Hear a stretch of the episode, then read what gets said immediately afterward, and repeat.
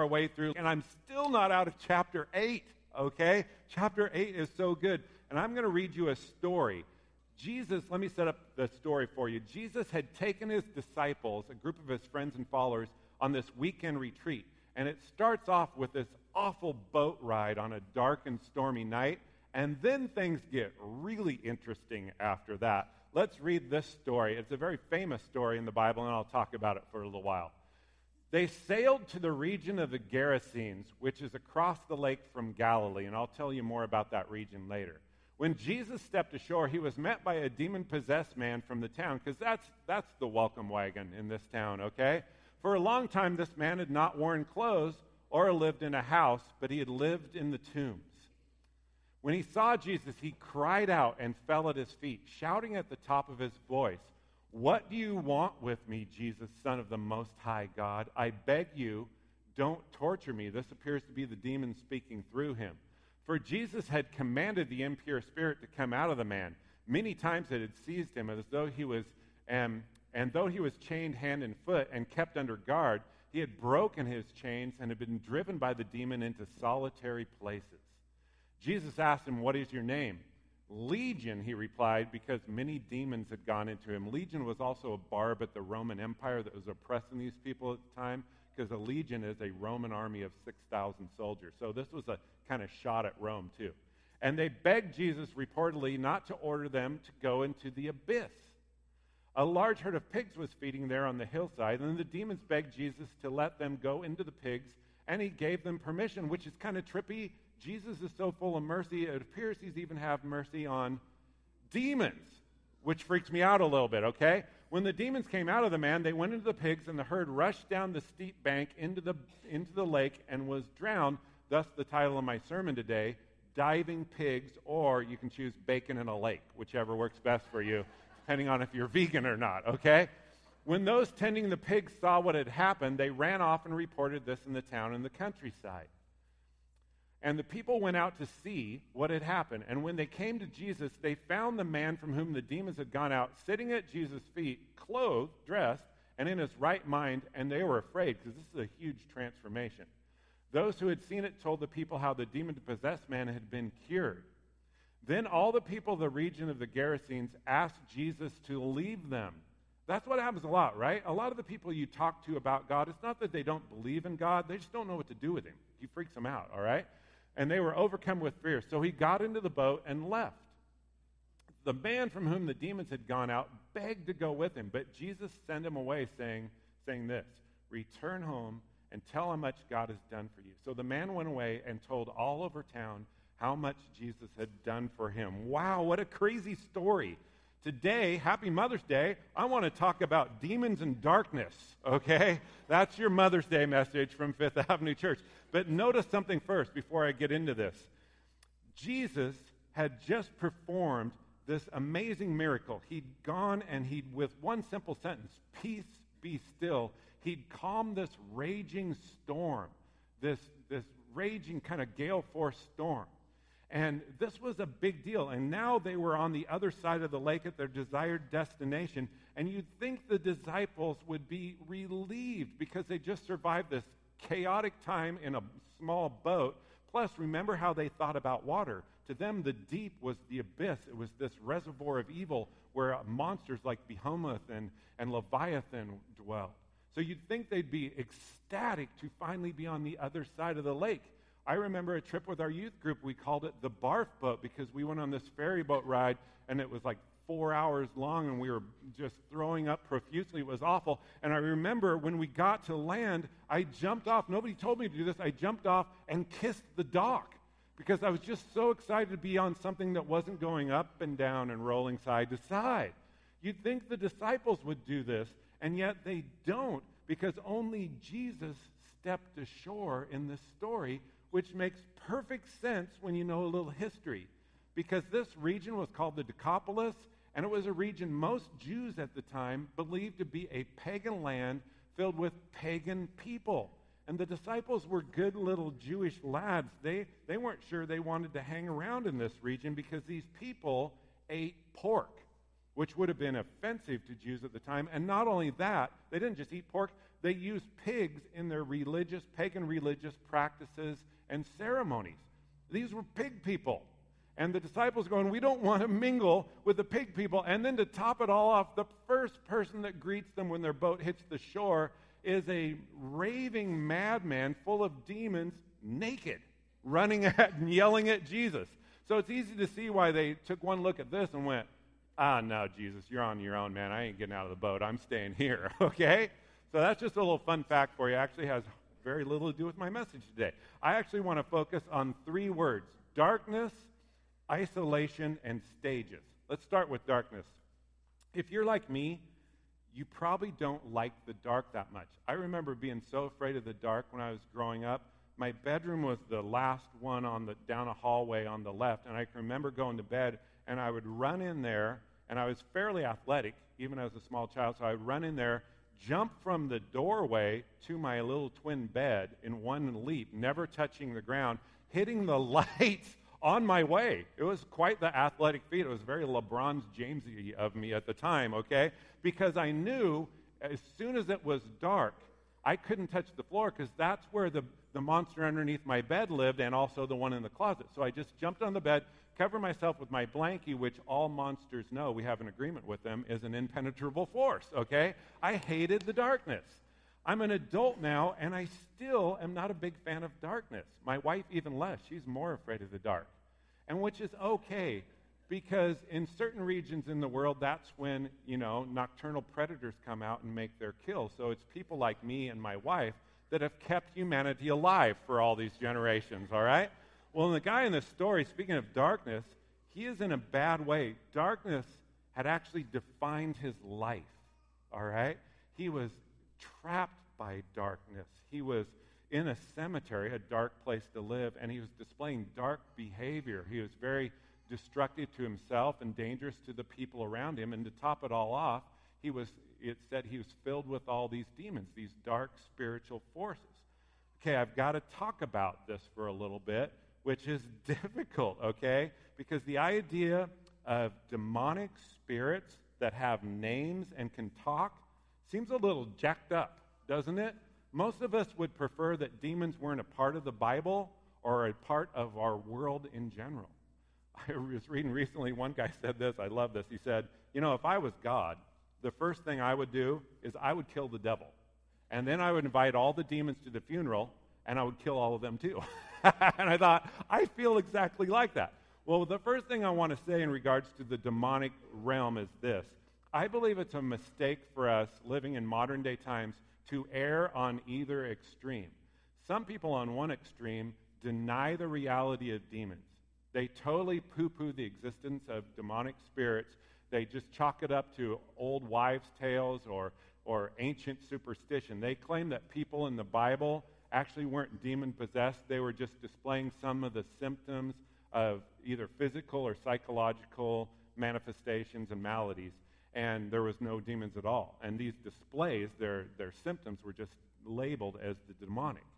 Other people are on the opposite extreme. They blame everything on the devil or demons. You get around certain Christians and you're a little sad, they'll come up to you go, You're sad? You have a spirit of discouragement in you. Oh, thank you. Because it's good to know that, that the blues I'm feeling aren't due to low blood sugar or some difficult circumstances. It's due to the fact that I'm possessed. That makes me feel oh so much more encouraged right now, right? And by the way, uh, okay, I just got to say this. By the way, sometimes blaming the devil or demons for everything, saying the devil made me do it, is such an easy out. Because when we say, oh, the devil made me do it, that means we don't have to own our own stuff and actually change. When the truth is, I made me do it most of the time. Okay? Now, I realize that people all around us suffer from discouragement and depression, addictions and compulsion and fear and anxiety. Sometimes things get a hold of us and they drive us into doing things we don't want to do and being the kind of person we don't want to be. We venture too far away from our true selves. Sometimes those situations are caused by our own bad decisions and judgment. Sometimes they're caused by us giving in to wrongful impulses. I get all that. But at other times, we end up in those places because it feels like we're pushed. and then we're trapped in some sort of destructive cycle of behavior, it feels like we're the guy in this story and that we're living among the tombs. So if you asked me right now, Pastor, are demons real? I would have to say, yeah, I believe so. Not just because of scriptures like this in the Bible, but because whenever you try to do something good and worthwhile and godly, something that brings beauty into our world, you will always sense resistance. You will always get pushback, always, every single time. And you sense that that resistance is not from inside yourself, it's from an outside source. It's a spiritual resistance.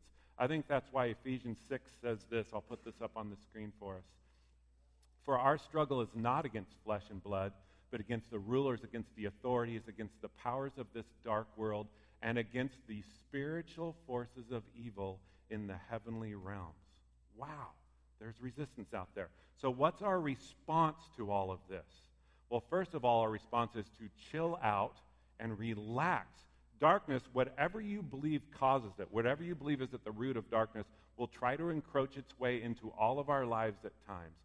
The first thing we have to do is not freak out.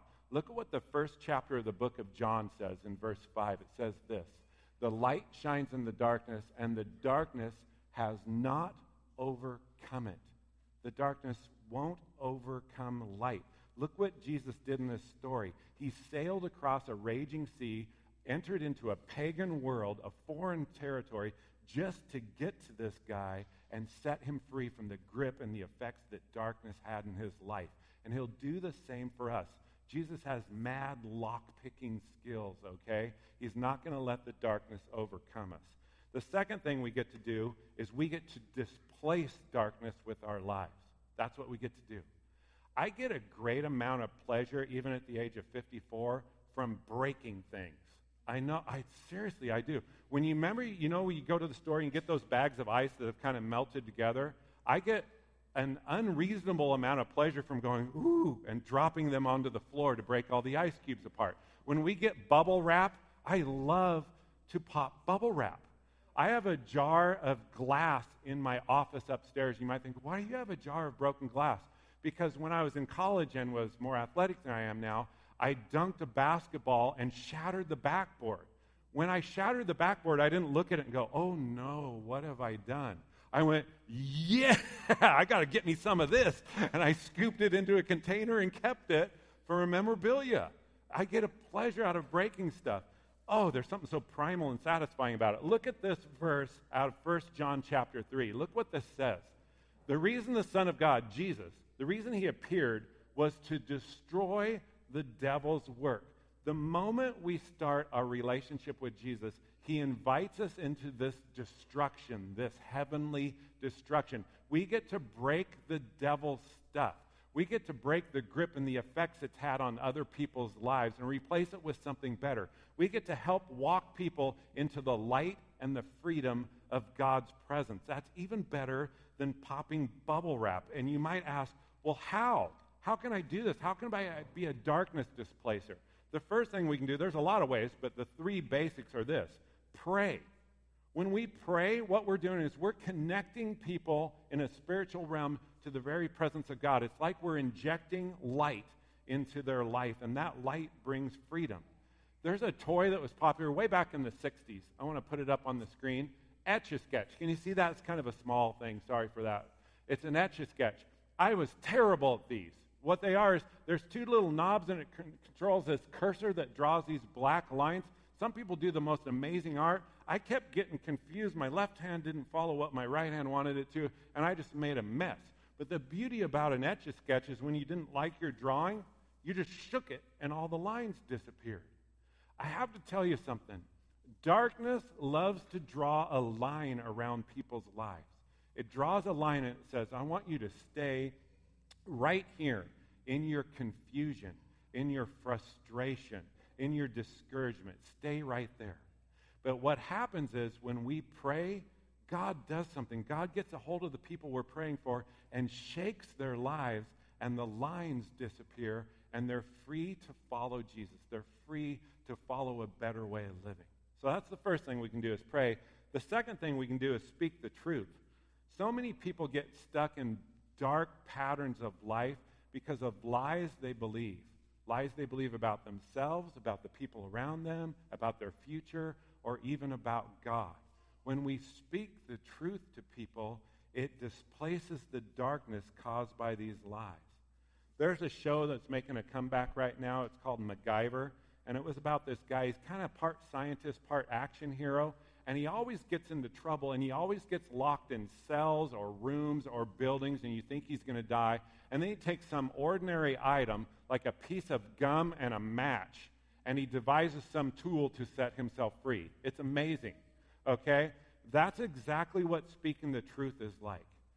God uses this ordinary thing, the truth, and he uses it to set people free. So when we speak truth to people and when we speak truth to ourselves, these phrases we say like, God is so good or you're such an amazing person, these aren't just phrases that make us feel warm and fuzzy. These are phrases that absolutely displace darkness and crush people's lives. Oh, it's so great. The last thing we can do is worship. When we sing out loud like we just did, our praise and adoration and affection and love for God, it is way more powerful than we think.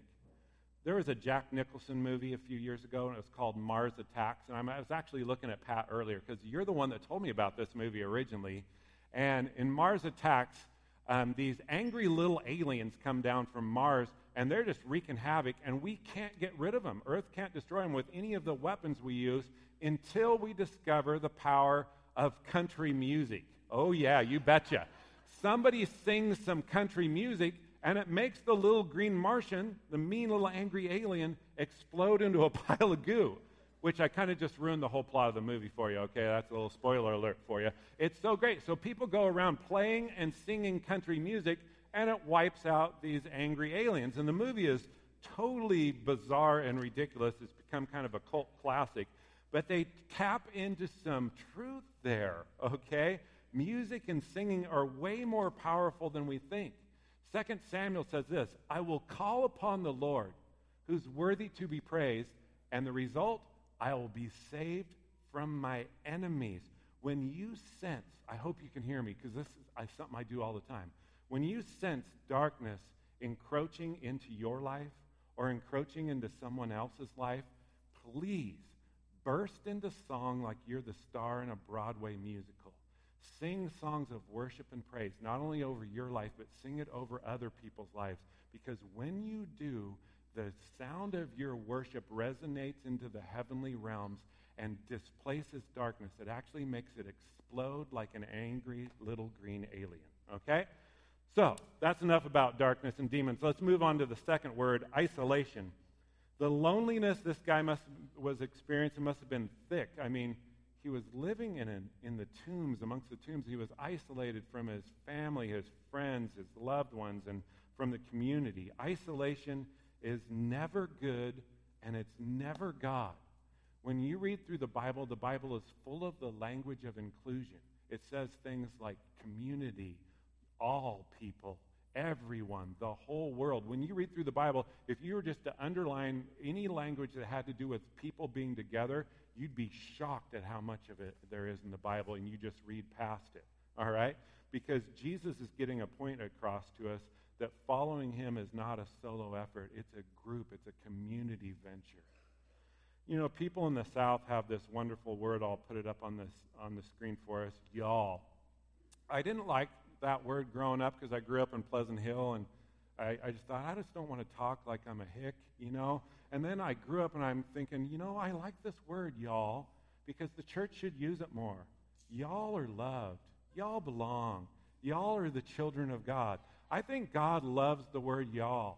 I think when you get to heaven or enter into heaven, the first thing you hear is, y'all are welcome here. You know, something like that. Because I think God thinks that we function much better when we're one great, big, giant y'all.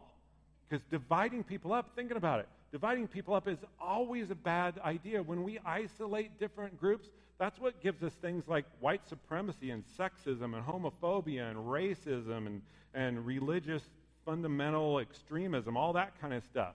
And yet it's so bad, and yet the church is still doing it at times.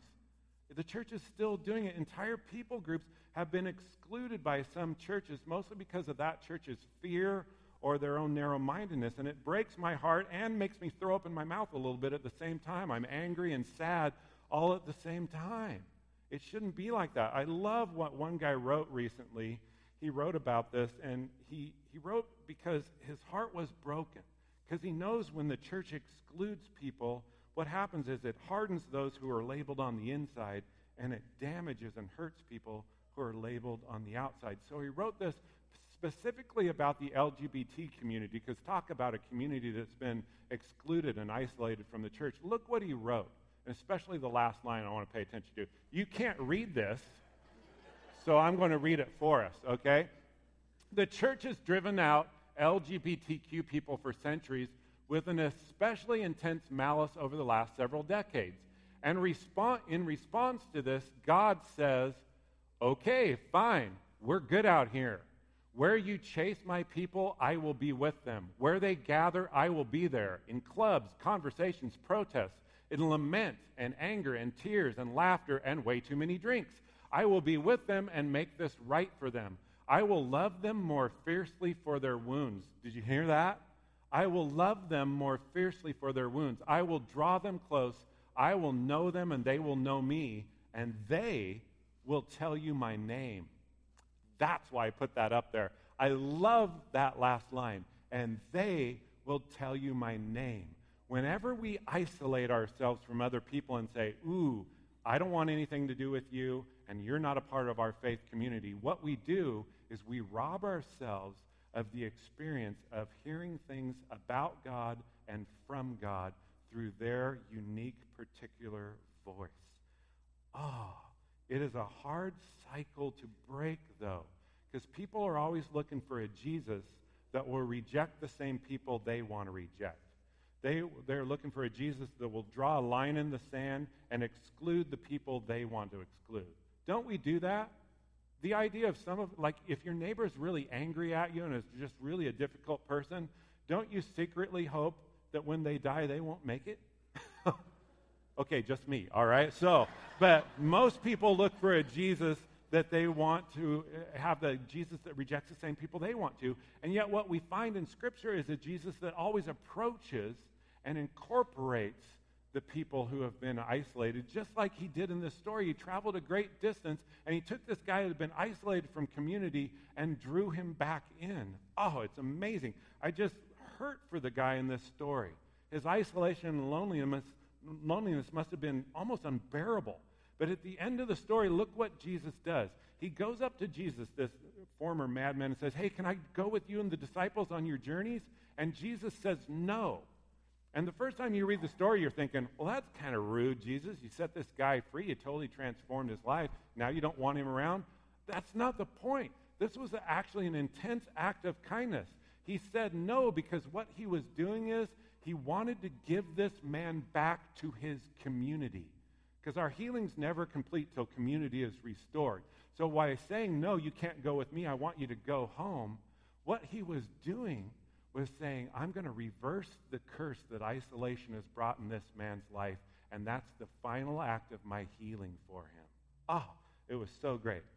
Now for the last word stages. When we hear the word stages, we usually think of something like this where maybe a musical performance takes place. A radio station in Eugene asked this week, they asked, if you could see any musical group or act in any stage, any venue in the world, who would you see and where would it be? And I turned the radio off because I go, I have got to think about that. That is a good question for me. And my top two, I, I know this is shocking to you, but my top two is first of all, I'd want to see Mumford and Son, but I wouldn't want to see him in America. I would want to see him in an Irish pub while I was eating bangers and mash with about 25 other people. Oh, that would just be amazing. And then, second of all, I'd want to see Queen when Freddie Mercury was alive. Oh, and I wouldn't want to see him in America either. I'd want to see him in Wembley Stadium. I don't know why. I've never been to London, okay? But it just seems cool to see Queen in Wembley Stadium for some reason, all right? The man in this story became this amazing venue, this amazing stage that God's glory and goodness was displayed on. Check out what it, the last line in the story it says. I'll put it back up on the screen. So the man went away and he told all over town how much Jesus had done for him. Wow.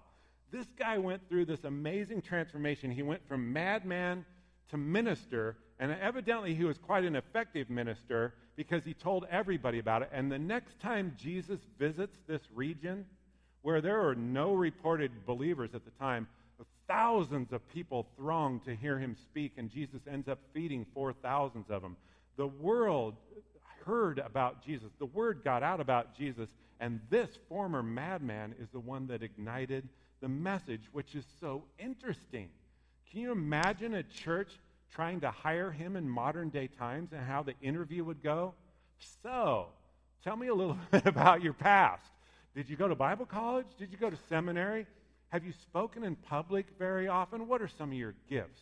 Can you imagine this guy answering like a head pastor like me, interviewing him for a youth pastor job?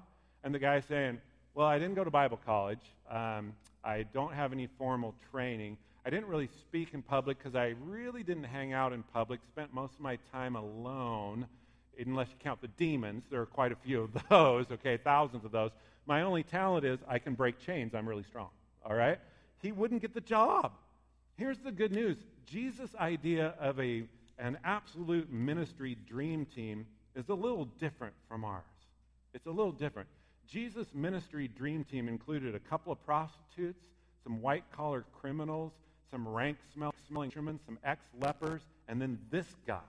And he doesn't stop there. Jesus fully intends on making us all a part of that ministry dream team. He's going to use the stage that is our lives to display his goodness and glory. And probably some of you are thinking, no, no, no, I don't have the credentials.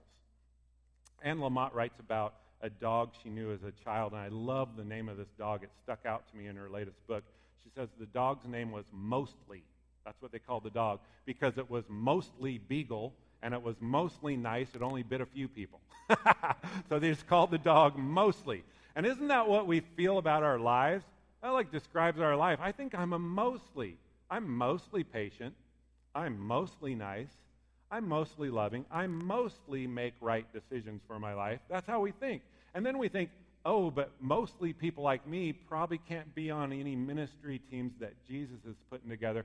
And that's so not true. God's not looking for perfect people, He's looking for willing people. And it's not about our credentials, it's about His. And trust me, your life's already a stage. People are watching God on display in your life, and He's going to use the changes that people see Him making in your life to change them. You're already a stage. Stop trying to disqualify yourself. God loves to use mostly people. Let me pray for us.